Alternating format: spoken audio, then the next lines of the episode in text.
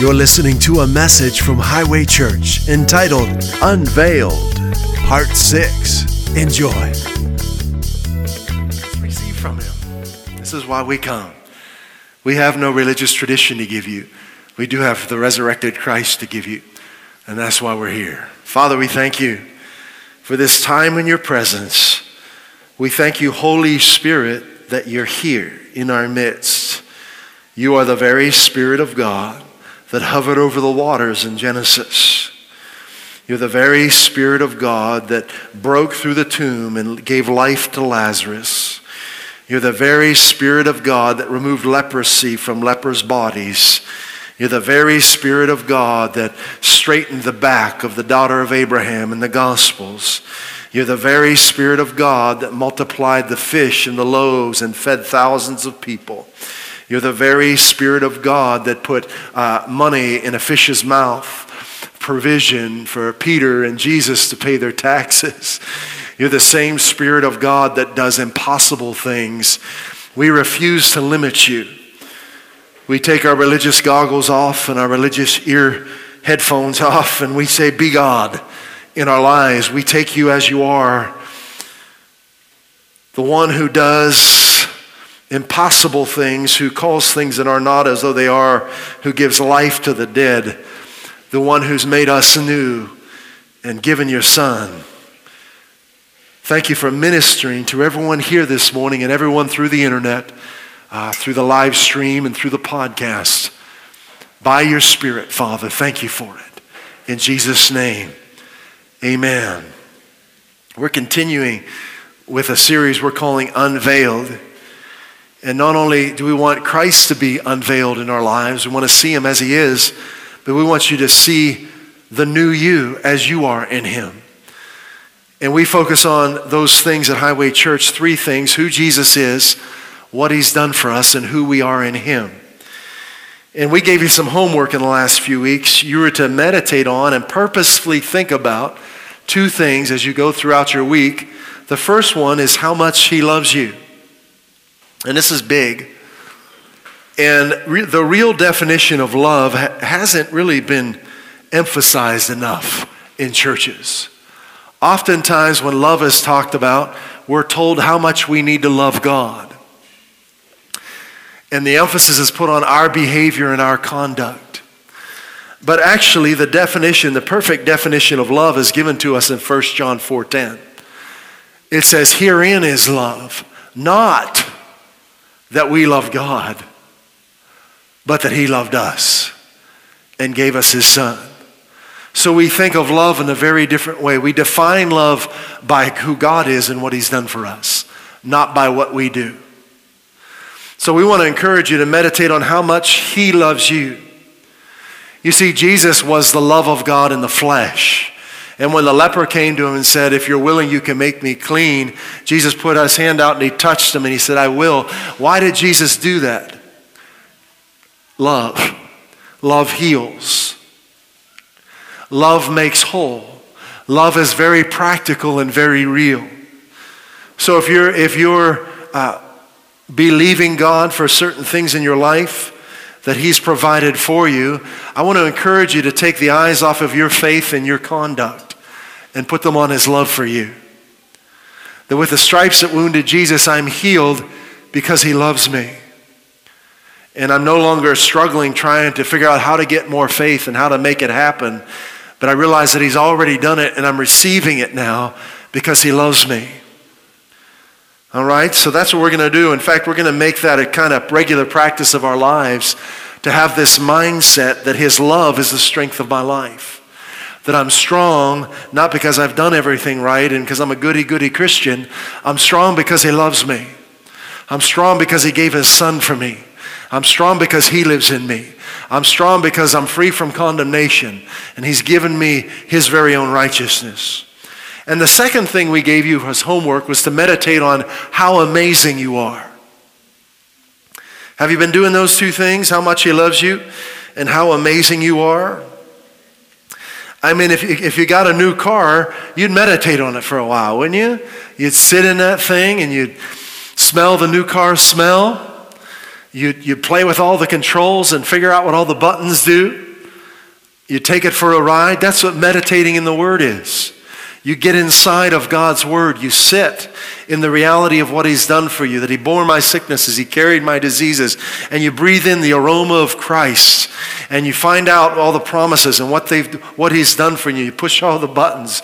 You get inside of what He's done for you. You sit there, and then you take it for a ride. You get up and you go through your day knowing that He has purchased this new life for you, and it's yours forever.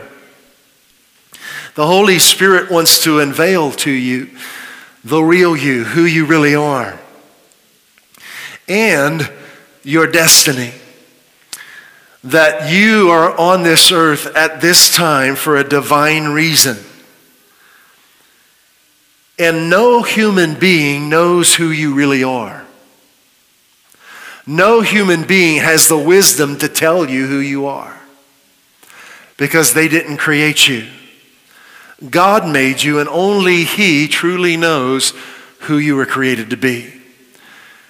And I'm believing for the Holy Spirit to unveil that to you so that you can go forward the rest of this year and the rest of your, your years with a confidence and assurance, knowing why you're in this earth and what you've been called to do by Him. So you're in this earth at this time, first and foremost, because He loves you. First and foremost, because He loves you, and secondly, because He loves those around you. That's really the two reasons we're in this earth. You could say it this way you're in this earth to know Him and to transmit Him. We're here to know Him and to transmit Him. We began in 1 Corinthians chapter 2 last week, and we're going to go back there. And we were looking at God's master stroke, as the message calls it, where God actually asked his son Jesus to lay down his glory and come to the earth as a man and demonstrate to the world around him how good God is, and then to, to allow himself to be arrested and wrongly accused and be tortured and scourged and then to go to the cross and to be crucified, to willingly give up his spirit, to descend into hell, and to bear the full punishment of all of our sins for all time, and to be raised up on the third day and to appear to his disciples for 40 days, and then to go back and ascend to his Father so that the Holy Spirit would come into the earth. That was the master plan of God. Let's go to 1 Corinthians chapter 2. We're not going to read all of the verses that we read last week. We're going to read some of them. But the Holy Spirit wants to reveal to you God's master plan that He began through Jesus, and He's continuing through you today. 1 Corinthians chapter 2, verse 1 in the message translation says this You'll remember, friends, that when I first came to you to let you in on God's master stroke, I didn't try to impress you with polished speeches and the latest philosophy. I deliberately kept it plain and simple. First, Jesus and who he is. Then, Jesus and what he did. That's what we focus on at Highway Church. That is the scope of our focus right there. First, Jesus, who he is, then Jesus and what he did. Jesus crucified. In other words, all that he accomplished for us through his death, burial, and resurrection. Verse 5 in the Passion Translation. For God intended that your faith not be established on man's wisdom. That's a biggie right there. For God intended that your faith not be established on man's wisdom. God's plan for his church is a place where people can come and hear his wisdom, not the wisdom of the day with a Christian label on it. And what's often happened is the church has limited God limited the Holy Spirit, oftentimes won't even let him in their services. In fact, I was talking uh, uh, with someone who had recently been to a conference, and this person went into, into a church and was just very moved by what God was doing and, and began praying privately to herself during worship in the Spirit. And um, they came to her and said, um, Listen, if, if you're going to do that, we want you to go to the basement. Isn't that something? If you're going to pray in the Spirit, which is how the church began in the book of Acts, then we want you to go to the basement. I don't mind God being in my basement, but I want him on the first floor too. Second floor, I want him out front in the parking lot. I want him high and lifted up and exalted. But that little scenario is a good, a good example of what many have done with the Holy Spirit. They put him in the basement uh, for, I guess, I don't know when, but we don't want the Holy Spirit in the basement only. we want him actively involved. We want him present and seen in our lives. That, but that's what man's wisdom does. There are many believers that are afraid to pray in the Spirit, many believers that say that we shouldn't do that in public and in, in a worship service. And, and I shared this last week. Actually, if you'll read the New Testament, you'll see the church began with praying in tongues. It was the empowerment Jesus talked about because death and life are in the power of the tongue. And it was the sign that the apostles looked for as they traveled in the book of Acts to see who had received the baptism of the Holy Spirit. That is the template for the New Testament church. Uh, many have misunderstood Paul's teachings in 1 Corinthians, where he said, uh, uh, he taught about the gifts of the Spirit. And if you'll look at what he's saying, uh, the Corinthian church was a wild place. And I mean that by saying they were very carnal. Sexual immorality was going on there. They were getting drunk. They were doing carnal, sinful things. And Paul uh, was speaking to them. And, and when he addressed them, he wouldn't condemn them for their sin, he would tell them who they are in Christ. He said, This is not you, you're the temple of the Holy Spirit. And he's speaking about praying in tongues and, and praying in the Spirit. And he said, he's basically saying, Don't talk to one another. Don't come to the assembly and give a message in tongues because no one's going to understand that. that. That if I were to come here and give my message in tongues, that wouldn't make any sense. That's not what it's for.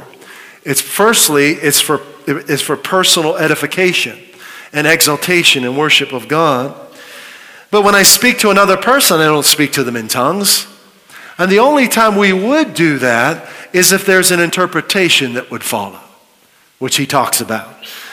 But then he concludes by saying, don't forbid speaking in tongues. Okay? So praying in the Spirit is perhaps the most powerful thing God has given us. And if you're not praying in the Spirit regularly, you are, you are keeping yourself, you are limiting what God can do in your life. Pray in the Spirit as you go throughout your day and your night. Pray in the Spirit. Don't let controversy and, and the ignorance of man keep you from experiencing the power of God. Pray in the Spirit. Man, I, I, was just, even this past week, I think it's God, I'm so thankful. This has saved my life. I mean, there are times I'll pray in the Spirit for, I don't know, maybe an hour and a half. It has changed my life. I wouldn't want to go through life without praying in the Spirit. It's God's provision. It's what Jesus commanded his disciples to receive. Don't go anywhere. See that that's what happened. The church goes out witnessing. We were never supposed to go out witnessing. We're supposed to be witnesses. So they put the Holy Spirit in the basement and they made their tracks and they went out knocking on doors. Nah. That's not what Jesus said. He said, Receive the Holy Spirit. Don't go anywhere. Don't knock on any doors until you're praying in the Spirit, until your tongue's been empowered with the Holy Spirit. And then you'll become my witnesses. And everywhere you go, they're going to see you and me, me and you. Same thing, right? Isn't it good? We love the Holy Spirit. Why would the God's people be afraid of the Holy Spirit? Why would they put him in the basement? I really had no plan to talk about this. The Holy Spirit is the giver of life. He's the very Spirit of God. He's the one who knit you together in your mother's womb. If anyone you could welcome into your life, it would be Him. If anyone should have full right of way in our thought processes and what we believe and where we go and what we do, it should be the Holy Spirit. In fact, He should be the foremost person in our life. So that your faith might not be established on man's wisdom that put, puts God in the basement, but by trusting in His almighty power. Verse 9. That's why we have the scripture. This is in the message translation. That's why we have the scripture text. No one's ever seen or heard anything like this. You may as well just get used to it. The Holy Spirit is out of this world. He's not going to fit into your what you think God should be. He's so much bigger than your imagination. He's so much greater than our religious tradition. No one's ever seen or heard anything like this, never so much as imagined anything quite like it. What God has arranged or prepared for those who love Him. Verse 10 in the Passion Translation. But God now unveils these profound realities to us. How? By the Spirit. How's He going to unveil to you the realities of Christ if you won't let Him be seen in your life? I don't know. It's kind of like maybe it's a relative you're ashamed of, you know, and, and you don't want your friends to meet them. But it's not like that. I want all my friends to know the Holy Spirit. In fact, if he's the, the, the first one they meet when they meet me, that would be just fine. But God now unveils these profound realities to us by the Spirit. Yes, He has revealed to us His inmost heart. I love that. His, the deepest part of God is revealed to us through the Holy Spirit. Yes, He has revealed to us His inmost heart and deepest mysteries through the Holy Spirit. I will tell you this man would do much less research and experience much more life if they invited the Holy Spirit to be the front runner in their lives instead of in the basement. There'd be a, a much less need for programs and tracks if people would let the Holy Spirit be seen in their lives. Hallelujah. He's revealed to these by his Spirit. And look at the message, how the message says it. The Spirit, not content to flit around on the surface. Why? Listen, there is no treasure, naturally speaking, no real treasure that is found on the surface. You don't find treasure on the surface. You have to dig for it. You have to get below the stuff on the surface. We said it towards the beginning of the year God wants us to live deep, below the, the superficial, the, layer, the layers of culture and religious tradition. We're going to get into that in just a moment. The Spirit is not content to flit around on the surface. He dives into the depths of God and brings out what God planned all along. Yes. Thank you, Holy Spirit. We give you full right of way to do that in us. Reveal the inmost heart of God to us.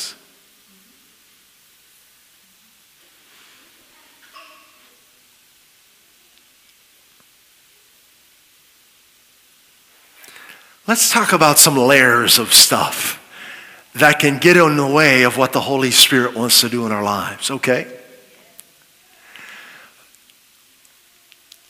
Culture can be a layer of stuff we need to dig below.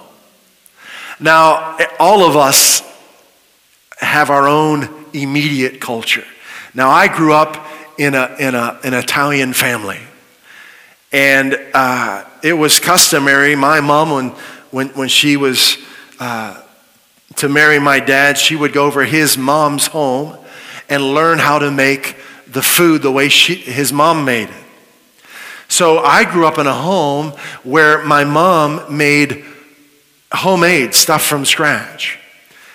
I didn't know there was any other way of living.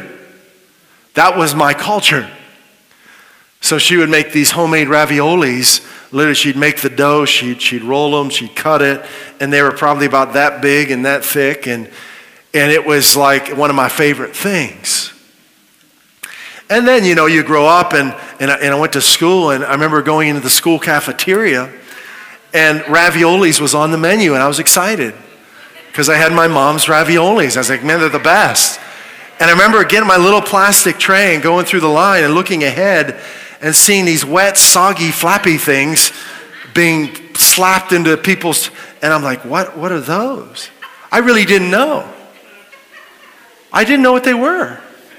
And I was looking for the raviolis. That was their version of ravioli. They were thin, they were soggy, they were. I didn't know what Chef Boyardee was. I don't know if those are Chef Boyardee. Pardon me, Chef, I don't want to slam you here, but. And they put them on my tray, and I was like, You're kidding. I didn't say this, but inside I'm like, You're kidding me.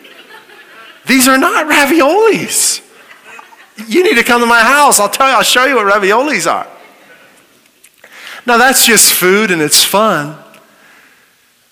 But there are some, what I'm talking about when I talk about culture is not that you have to stop eating homemade raviolis, but the ideas that are promoted in the culture you're in. In my family, there are ideas that were promoted that were ungodly. That's what I'm talking about. There were things that were said that would limit us and derade us and insult. There were things that, that the parents would say to the children that would hurt, were hurtful. I remember watching my siblings get torn apart with the words from, yeah, I don't want to go into all the details. I saw some real difficult things growing up. What, we, all of us grew up in some kind of a culture. And I want you to know that through faith in Christ, you can be set free from the culture you grew up in. You can be healed from the culture you grew up in. I needed that. Because when I came to know Christ, I had some wrong thinking. I had some wrong beliefs, some wrong ideas that I needed to remove from my life, that I need to allow the Holy Spirit to take from my life. And we were a family that were first forced to go to church.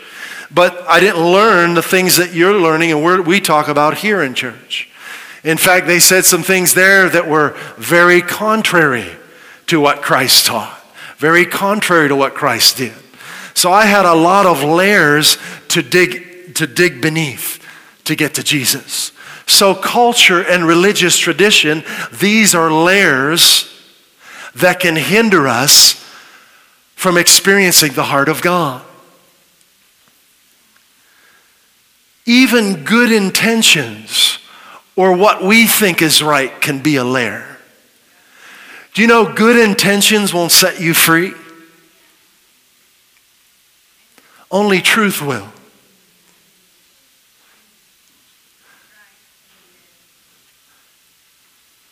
So, these layers of culture, the ideas that I've been maybe believed that are true about God and about myself and about people, uh, traditions, religious traditions or traditions of men, even, even good intentions or what I used to think was right, that won't set me free.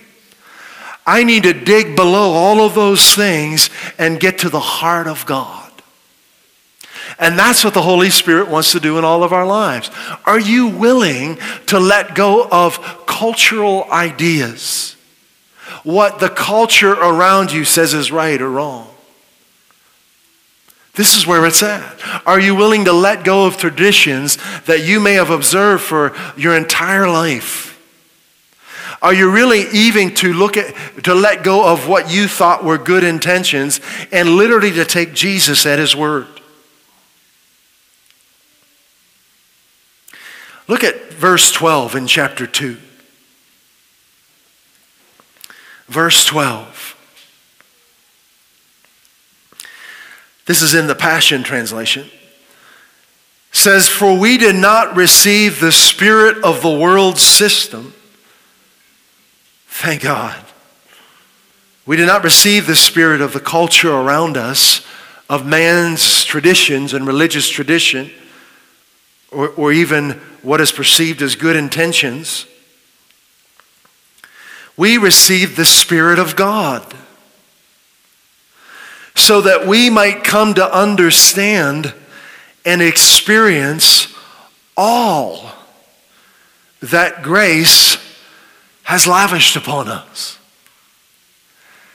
Any one of the things I just mentioned can keep you from experiencing all that grace has lavished upon us. In fact, 2 Peter chapter 1 verse 2 you don't have to put it up there. Verses 2 through 4 says, Grace and peace are multiplied to us through the true knowledge of God. So when I began to learn this back in 1989, man, I was like, get out of my way. I want all of Jesus I can get. I'm still like that today.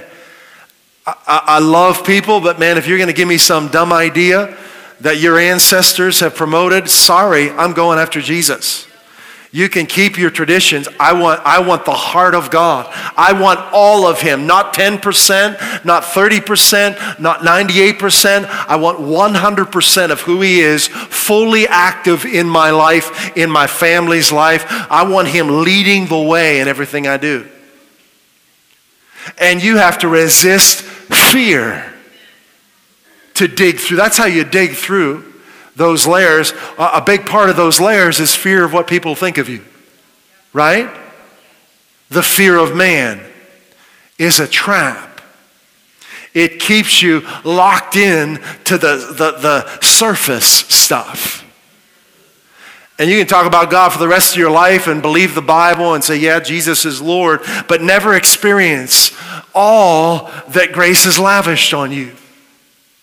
Isn't that amazing that we could have Christ inside of us and yet not experience Him? That what we believe and value can either limit Him or set Him free inside of us. Ha ha. Hallelujah. Verse 13 in the Wuest translation says this, which things also we put into words, not in words taught by human philosophy, but uh, excuse me, but in words taught by the Spirit, fitly joining together Spirit revealed truths with Spirit taught words. I love that. When you start to realize these things, you won't be satisfied with anything or anyone else other than the Holy Spirit. We want Spirit messages when we come to church. You know, you could, you could go to a seminary as, a, as if you want to go into ministry and, and go through training for four years, and you can get, there are volumes of, of messages that have been prepared through years of study and tradition, and you can just pull those out and preach those. I don't want that.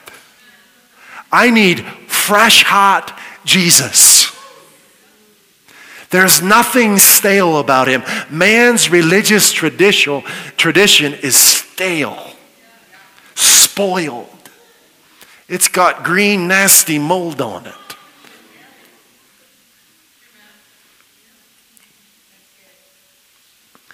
Now, the message translation in verse 13 says it this way. Are you ready for this? We don't have to rely on the world's guesses and opinions. Anything that man says is a guess. Everything God says is truth. He has never and will never guess at anything. He can't. He's truth. That's who I need leading the way in my life, right?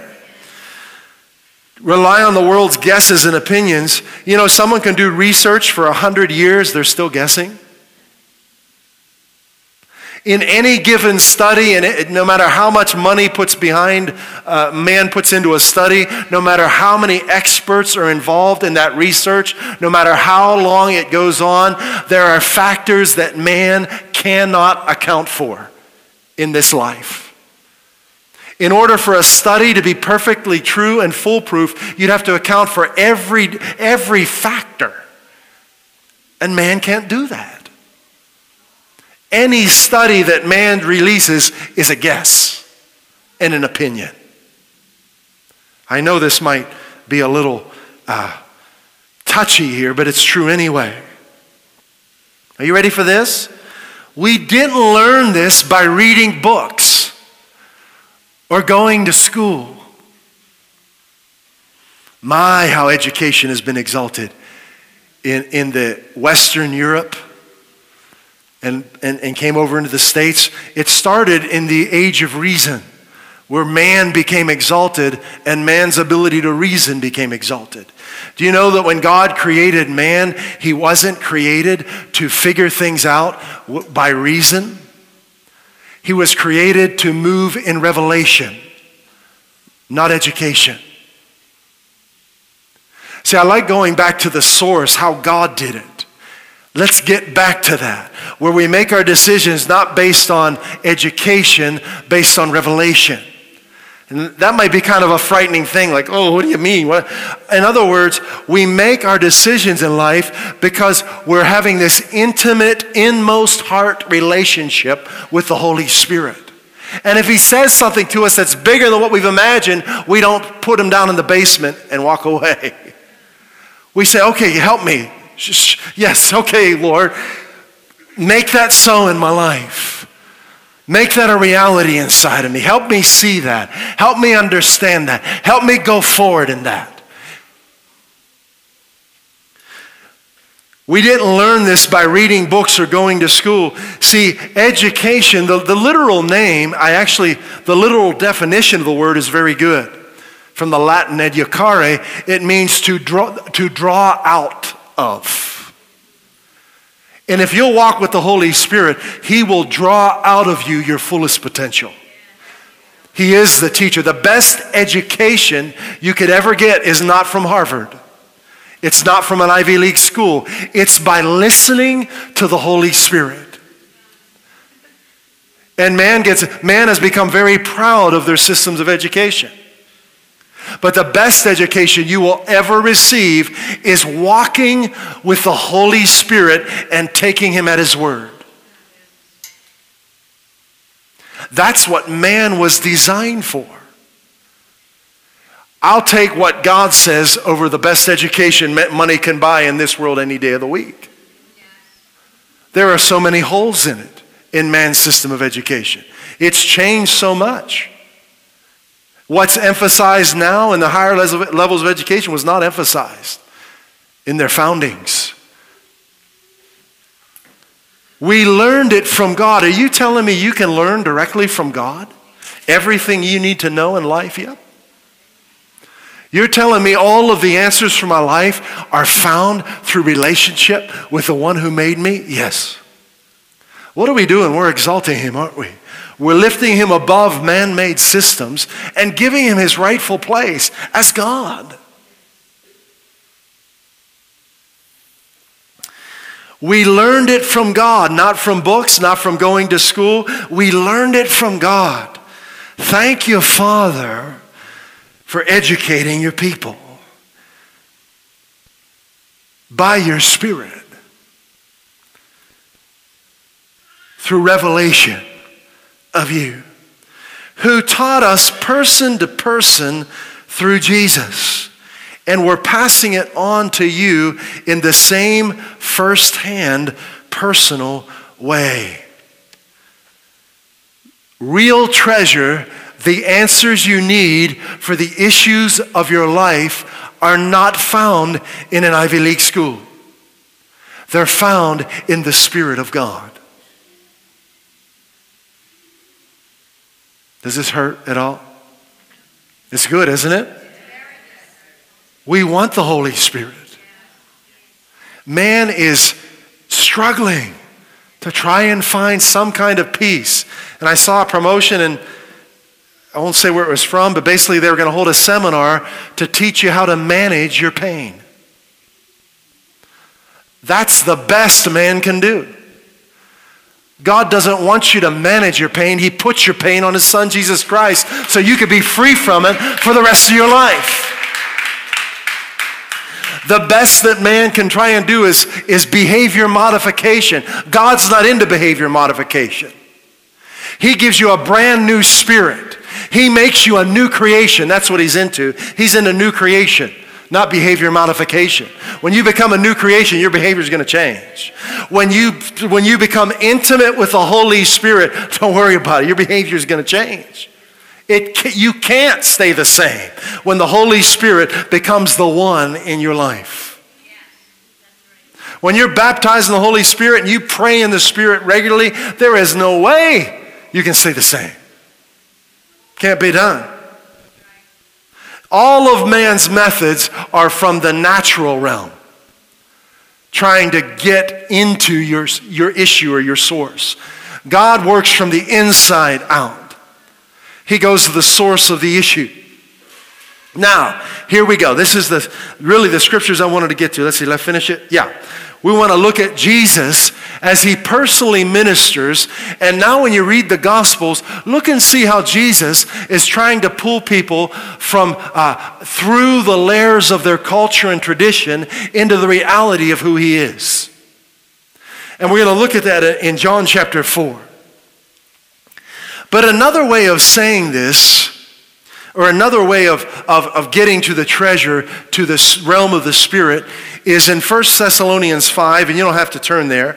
I'm going to read it to you. Actually, let's put it up. First 5, I'm sorry, 1 Thessalonians 5, 23. Let's put it up there first. And the very God of peace, that word is eirene in the Greek, it means wholeness, prosperity. The very God of wholeness well being, prosperity, sanctify you, W H O L L Y, means completely. Total person, whole. And I pray, God, you're W H O L E, you're whole. You'll notice God's into wholeness. When Jesus healed people, he didn't uh, heal one eye and leave the other eye blind. He heals completely whole spirit and soul and body be preserved blameless under the coming of the Lord Jesus Christ. This is a very important scripture because it gives us insight into, this, into how we're made. There are three parts to who we are, right? Spirit and soul and body. Man doesn't understand this. Man doesn't know what the difference is between your soul and your spirit. Man will talk about body and mind or body and spirit. They don't know. Uh, soul and spirit are basically the same thing to, to man. But they're very different. Man lives in the realm of the soul. We're called to live in the realm of the spirit. What's the difference? The soul, as we look through the scriptures, we can see what the soul is. The soul comp- is comprised of your, your, um, your emotions, your will, your, your reasoning, really what your soul is as you look through the scriptures, they are tools that God has given us to, to process and to experience Him, but they're not who we are. What happens if you're not embracing Him and not, don't have revelation of the things we're sharing today, you end up begin living by the soul. It ends up becoming what leads you instead of just being simply tools that enhance you. Okay? Mankind is living by their soul. They're living by their feelings, their emotions. They're living by their ability to reason. They're living by their will, willpower. We're called to live by our spirits. You are a spirit, and so is every other human being. So the real you is actually a spirit, not a soul. You have a soul. Your soul's connected to your spirit. Those are the tools that are connected to your spirit. And you're living in a physical body. So man is, is focused on those two, outer two things your physical body and your soul. How I feel, what I believe is true, what I think, my willpower, my body. That's where man lives. Okay? There are no answers there. This is where man's counseling is. They counsel you from the soul and they'll try and counsel your soul. Now, our souls need healing. And when you can have a, if you can have a counselor that's full of the Holy Spirit, born again and alive to God, that can counsel you by the Spirit of God, now you're cooking. But man, and I'm not trying to put anyone down, man doesn't have answers for you. All they can try and do is get to the realm of the soul. And I'm telling you, I've heard some nutty analysis given by people with degrees of a situation, but that's the best they can do. Because they're living in the realm of the soul. And if you're going to live by the way you feel and by your own intellect, good luck. I'm telling you, the answers you need are in the realm of the Spirit. They are. That's where life is. We've exalted man's intellect instead of the person of God and the Holy Spirit. And we wonder why we're struggling and why we're not experiencing more God. What is key to how you live? What have you built your thinking on? What do you esteem? Where do you go to when you have a problem? Google or the Holy Spirit? You don't ever need to Google again. As far as the answers of your life are concerned, Google doesn't have what you need. I use Google, it's fun, search for things. And, but as far as my life is concerned, what's going on inside of me, I need fellowship and intimacy with the one who made me. I don't need to read about a study that was done by man. Who, who produced these results based on their own wisdom and their own perspective. I need the author of life. I mean, if we couldn't get to God, if God wasn't an option, then yeah, I'd be Googling like crazy. I'd be going to everybody asking for something. But when the one who made me is freely available to me 24 hours a day, seven days a week, and has invited me to, to receive from him without limit, I'm going to go to him. Come on, can you get the answers you need for your daily situations directly from God? Is that, is that just crazy? Not only can you, that's how we're to live. So we live differently now when we get up. We're listening to Him, we're looking to Him. I can't tell you in my life and people that I've known, they say it's amazing as I walk with God. You know, I, will either get hired for a certain position, which I have no training for, I don't know how to do, I've never done before, and God will show me how to do it. That's the story of my life. he leads me places that I may have no training in. David never took the head off of a giant. And the whole army of Israel, who was skilled and trained, were, were paralyzed with fear. See, God has some giants that you're to take the head off of. But you can't do that through natural reason. You can't do that through how you feel.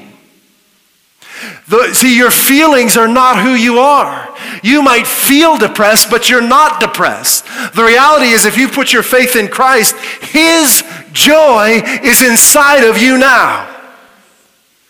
So, what do I do if I feel this heavy, depressing, ugh, I don't want to get up, I don't want to pull the blinds, I don't want to. What do I do?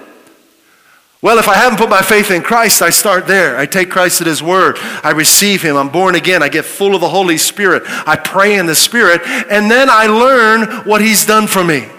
That the joy of the Lord is my strength. And I begin to worship Him. even though I feel lousy. What happens when you do that? Your spirit grows stronger and begins to take authority over your soul. I realized as I got baptized in the Holy Spirit and prayed the Spirit that my soul was controlling me. For almost 19 years, almost 20 years, my soul controlled me. It was a miserable life. I lived by how I feel and what the conclusions I came to. But when I got full of the Holy Spirit and started learning the truth about who God is, woo, I got set free. And my soul came under the authority of my spirit. And now my soul enhances what I do instead of controls it. There are times my soul tries to tell me what to do, and I say, Shut up. I will walk with the Lord. I will bless his name. I am healed. I am strong. You have to take control of your soul. Don't wait for your soul to feel better before you begin talking and to your soul and saying what God says about you. Tell your soul how happy it is. I'm very serious. This is where it's at. Open your mouth and describe to your soul the limitless joy that's bursting forth in you. The joy of Jesus Christ is flooding through my being.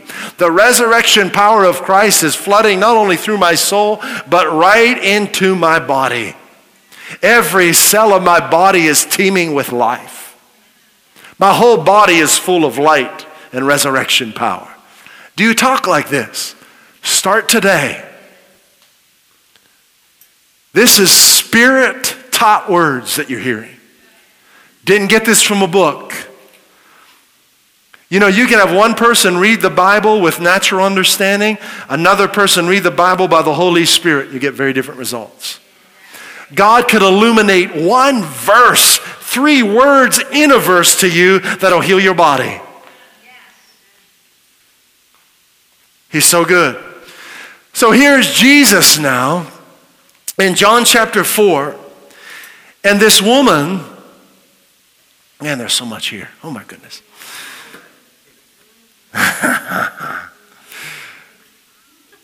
Let me just give you one scripture before we get into John 4. 1 Corinthians 2.14. This is so good. 1 Corinthians 2.14. Last, last verse in this chapter.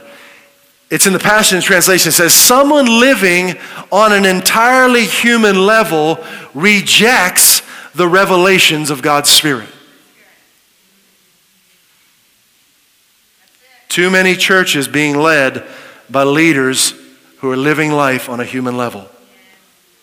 For they make no sense to him. It doesn't. This stuff, it's beyond what you can, you can do in the natural. He can't understand the revelation of the Spirit because they are only discovered by the illumination of the Spirit.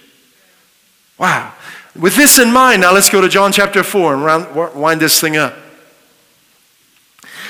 I'll just, we're not, we won't read through all the verses, but starting in verse 7, a woman of Samaria, culture, tradition. So, in the culture of Jesus' day, the Jews and the Samaritans were against each other. And in the culture of Jesus' day, women were oppressed. So, we've got some cultural layers happening here. We've got a woman of Samaria, a woman of Samaria, coming and having an interaction with a man who is a Jew. A lot of layers here, a lot of stuff we need to get through. His disciples went away into the city. The woman comes up to him and she says to him, um, oh, excuse me, he says to this woman, Give me a drink. And she must have been kind of startled because he really shouldn't have been even talking to her. This was very awkward culturally. You'll find Jesus will do that because he's not afraid of what people think. He'll say things to you that, that might make some feel awkward, but he'll set you free. So she looks at him, she says, How is it that you, culture, being a Jew, culture, religious tradition, ask a drink from me, a woman, a Samaritan? For Jews have no dealings with Samaritans. Jesus is trying to get her below her these layers into the truth, right? Into the treasure of knowing him. He says in verse 10 If you knew the gift of God and who it is who says to you, Give me a drink, you would have asked him, and he would have given you living water. Wow. What's he doing? Inviting her into a new life, right? The woman's still thinking, you know, natural, culture, tradition, good intentions, religion. She says, Sir, um, you have nothing to draw with. Hello? She's, what's she thinking? Her, her, her soul, her, her five senses. That's what man, man lives by his five senses. If I can see it, taste it, touch it, feel it, hear it, smell it, then it's real.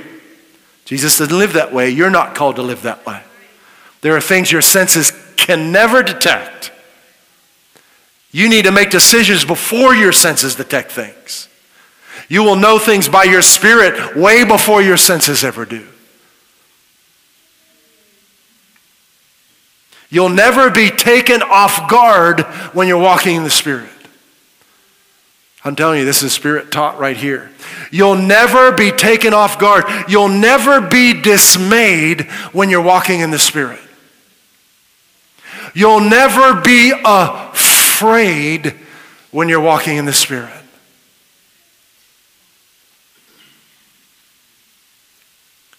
So, you know, where are your, where are your natural to, tools, guy? How, where are you going to get this water from? You don't have anything to draw with. The well is really deep. And, uh, and then she goes into her religious tradition, or his religious tradition, their religious tradition, because they were connected uh, in some regards, the Samaritans and the Jews. She said, Are you greater than our father Jacob, who gave us this well? Now she's maybe getting kind of defensive, huh? Who do you think you are, buddy? And drank from it himself as well of his sons and his livestock. There's her tradition, her religion. Jesus answered and said to her, Whosoever drinks of this natural water is going to be thirsty again. But whoever drinks of the water, the supernatural water that I shall give him, will never thirst. That is not possible. Yes, it is. Will never thirst, but the water that I shall give him will become like a fountain of water springing up into everlasting life. The woman said to him, Hey, I'm in, right? She's still thinking naturally, though, right? Where's this well at? Sir, give me this water. I like that. I don't ever want to be thirsty again. I don't want to have to come out here in the sun and get water, but she's not getting it. Jesus said to her, Go call your husband and come here. She says, I have no husband. He says, You're correct. You've well said. You have no husband. You've had five husbands. See, when you live in the realm of the soul, your relationships get all messed up. You don't know how to love when you're living by your soul. You go by the way you feel or the way someone else makes you feel, and you get trapped in these relationships and you can't get out of them. Have you ever seen someone trapped in a, in, a, in a harmful relationship? They're getting abused and beaten and they can't walk away from it? Why? They're living in their soul. The soul will trap you. You weren't meant to live there. So Jesus, he's not being uh, cruel, he's being loving. He's letting her know there's a different way to live. You don't have to go from relationship to relationship anymore. The one who made you standing in front of you. Hallelujah. She said, Sir, I perceive that you're a prophet. Okay. now, you, now she's maybe starting to open up a little bit. Then she goes into worship. She said, Our fathers, here's tradition again, worshiped on this mountain. And the Jews I say that in Jerusalem is the place where one ought to worship. Jesus said to her, Woman, believe me, the hour is coming when you will neither on this mountain nor in Jerusalem worship the Father. Religious traditions going bye bye. You will worship what you do not know. We worship for salvation of the Jews. But the hour is coming and now is when true worshipers will worship the Father in spirit and truth. For the Father is seeking such to worship him. In verse 24, this is our verse God is spirit, and those who worship him must worship in spirit and truth. Last verse in John 6:63, Jesus said this, "It is the spirit that quickeneth, King James for gives life. It's the spirit that gives life. The flesh profits nothing. The words that I speak unto you, they are spirit and they are life. So I'm going to give you some scriptures to take with you. I want you to walk in the Spirit. And the way to walk in the Spirit is by trusting in who He is and what He's done for you. Here's some great scriptures that you, that's a great one right there, John 6 63. You can write that down and meditate on that this week. Get inside of it. I just read that over and over again. It just produces life in me and opens up my, my spirit, my soul, and my body to who He is. Let me give you another one Proverbs 3 5 through 8. These will help you uh, get from out of the soul realm into the spirit realm. And you can read that in the NIV and in the message. It says, Trust in the Lord with all your heart lean not on your own understanding. See, don't lean on their soul. In all your ways, acknowledge him. He'll make your path straight. Don't be wise in your own eyes. Fear the Lord and, and shun evil. It will bring health to your body and nourishment to your bones. There is health by walking in the Spirit that nothing man can do or give you can bring. Verse 8 in the message says, Your body will glow with health, your very bones will vibrate with life. So, Proverbs 3, 5 through 8, write that down, meditate in it this week. And Proverbs 4, 20 through 23, and I'll just uh, read verse 21. It says, Fill your thoughts with my words until they penetrate deep into your spirit. You can pop that up on the screen. Proverbs 4, 21 in the Passion Translation. So it says, fill, fill your thoughts with my words until they penetrate deep into your spirit. Listen, you've got to make time for God if you want to live deep. Reading a little Bible verse now and then is not going to do it. You have to give time for the truth of His Word to penetrate and sink deeply into your being. Okay? Fill your thoughts with my words until they penetrate deep into your spirit then, as you unwrap my words, verse 22, they will impart true life and radiant health into the very core of your being. Hallelujah. There's a treasure for you, but you got to be willing to, to go through the cultural ideas, traditions, the way you feel, what so and so says, and let the truth of Christ penetrate and go deep into your very core. Father, thank you for this time together. This is huge. This is big. We don't want to limit you by cultural ideas or the wisdom of man or even what is perceived as good intentions, religious tradition.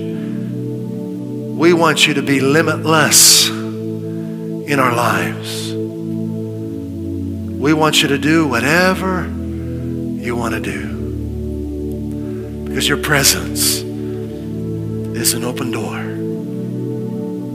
And we're seeing you like never before. We give you right away, Holy Spirit. We're not going to leave here today and live the way we had been living. We're going to live differently. We're going to make little adjustments here and there. We're going to listen to you. We're going to consult you first and foremost. We're going to get alone with you, with no one else around, just you and me. And let you speak to us. Let you reveal Christ to us. We choose to live by the revelation of Christ that you give to us. In Jesus' name. At Highway Church, we want to help you grow in your relationship with Jesus Christ and experience the abundant life He came to give you. If you'd like to learn more about God's amazing love for you, please visit us at highwaychurch.us. You can email us at info at highwaychurch.us or message us via our Facebook page. Put your trust in Jesus today and taste and see how good he is.